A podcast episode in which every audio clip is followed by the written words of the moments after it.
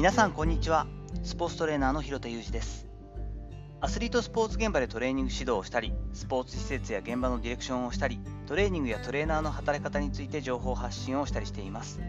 最初に告知をさせてください。年明け1月14日土曜日夜8時よりトレーナーに必要な10年後も生き残るための戦略2023セミナーをオンラインにて開催いたします。料金2000円になりますが、えー、今年2022年に2回、えー、春先そして夏かな。やったんですけれどもこの内容をさらにブラッシュアップしていて、え、自分のですねキャリアをどうやって築いていくかのヒントになると思いますので URL の方貼っておきますのでぜひ気になる方は詳細をチェックしてみてください。本日は公式版広田的2022年5大ニュースというお話をしていきたいと思います。もう本当いよいよですね明日がみそか、えー、明後日は大晦日ということで2022年も終わるかなというタイミングになってきました。私としてはですね、えっと、山あり谷あり後でも言うんですけれども大きいいいことも悪いこともたくさんあった2022年なので正直ですねちょっと怖くて早くもう過ぎてくれと思ってはいるんですけれども公式で言える範囲でですねあの嫌なことに関してとかちょっと悲しかったことに関してはですねもっとあのあるんですけれどもちょっとオフィシャルで言えない内容もあるので、えー、っと5位から1位まで公式版ということでちょっとお話ししていきたいと思います。第5位、コロナからコロナ禍からの久しぶりの友人たちとの再会、これが楽しかったし、とても嬉しかったですよね。約3年ですか、コロナのこの世界的な蔓延もあって、なかなかこうオフィシャルで会うということと、あと、まあ、2人、3人ではなくて4人、5人で会うってことが難しかったという事情もありますよね。そんな中ですね、アメリカ時代の、え留学していた時の友人たちに20年ぶりに長い人は会ったこともできましたし、えー、1人ずつですね、しばらくちょっとこう会うの控えてて、オンラインだけとかだった友達とかとも、えー、会うことができましたし、後輩というかですね、元仕事仲間とかにも積極的に会いに行ける、えー、1年になりました。この辺は本当にありがたいですよね。やっぱ一時情報というかですね、オフライン、え対面の良さっていうのを改めて感じた人も多いと思います。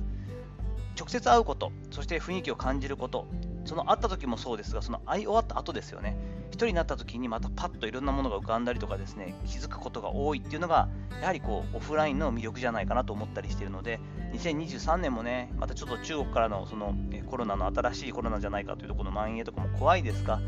ある程度免疫ができてるんじゃないかなということもあってですね、これ以上こう今まで3年前、2年前のような状況にならないようにしながら、できるだけ人と会う、え2023年にしたいなと思っています。第4位、4位はですね、えっと、メジャーリーグベースボールプレーヤーの、えー、シカゴカブス、鈴木誠也選手の現地サポートに行かせていただいたということですね。7、8、9と約1週間、10日、2週間という感じでちょっとずつ伸びたんですけど、行かせていただきました。まあ、この辺はね、こうカチッとした契約という感じでもないので、来年というか2023年、シーズン中に行かせてもらう機会が何度かあるかなという感じはするんですけれども、私自身ですね、本当に久しぶり、2014年に元千葉ロッテの渡辺俊介投手がですね最後、現役最後の方にメジャーリーグベースボールに挑戦するということで、えボストンレッドソックスのトリプル A というかですね、えっとマイナー選手として招待を受けた時のフロリダ以来ですから約8年ぶりだったわけですけれども、これそれこそコロナのこともあって、そもそも海外に行くのが久しぶりという状況の中ですね、非常にエキサイティング、20年ぶりのシカゴだったわけですが、私にとっては、えー、物価高もありますが、いろいろなものが変わっていることを目の当たりにできたのは、先ほどの5位の方のですね、友人との再会とも近くて、あのやはり人と会う、そして場所が変わる、国が変わるっていうことのやっぱ刺激を大きく受けたなと。そして大型契約ではありますが、すごいものすごいプレッシャーと日々戦う鈴木誠也選手を目の当たりにして、8月はまあ、ね、一緒にあのご自宅に泊めてもらったりもしていたので、あやっぱこれだけプロって厳しい中とかものすごいプレッシャーに押しつぶされそうになりながら仕事をしてるんだなとこの人たちをサポートするというからにはやっぱり自分も少しずつスポーツ現場離れていますがパッとこうアスリートのサポートをするという時にはこのモードで仕事ができるだけの研鑽を積んでいかなければいけないなと身が引き締まるような思いをした1年になりました。第3位言える範囲ではあるんですけど嫌なことというか悲しいことがいっぱいあって、えー、まあ、久しぶりにチームから契約解除、私の方から辞めたわけではなくてですね、えっと、4、5年働かせていただいた社会人ラグビーの方は、まあ、契約満了という名前でさらっとですね、ギリギリにこう契約解除ということで、まあ、簡単に言うとクビなんですけど、まあ、関係がね、するほど悪かったわけでもないですし、恨みがあるとかですね、あのものすごく遺恨があるわけではないんですけども、久しぶりにこの感じか、なるほどねという感じで契約解除になったりとかですね、まあ、親、妻側も私側もあるんですが、の怪我だったり病気だったり、私がもうすでにアラフィフと考えると、親の世代は団塊世代なので、70代の半ばにも向かっていくんですよね。やはりそろそろ出てくるよなということもあったりしながら、そういったもののサポートだったりとか、やはり心配事、実際に自分の母親に関してはですね、まだまだ私のところは祖母も健在なので、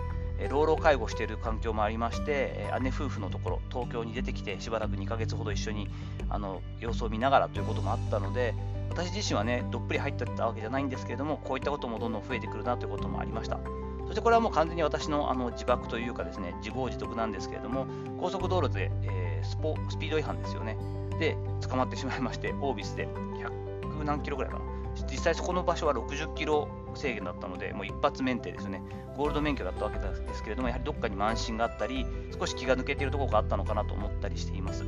ようやくですね、年内ギリギリにですね、免許停止者処分講習かなの2日間を受けさせていただいたり、実際に、えっと、地方裁判所でまたお話をさせていただいたり、でギリギリですね、あの違反金の通知も来たので、えー、今日かなにようやく払うことができて、6月半ばぐらいにスピード違反をしてしまったんですけれども、免許停止期間も明けて、そして全部手続きとしては終わることができるので、まあ、2023年、本当気を入れ替えてですね、しっかり運転するときの緊張感と法令遵守というか、そういった意識をしっかり徹底させていただきたいと思っています。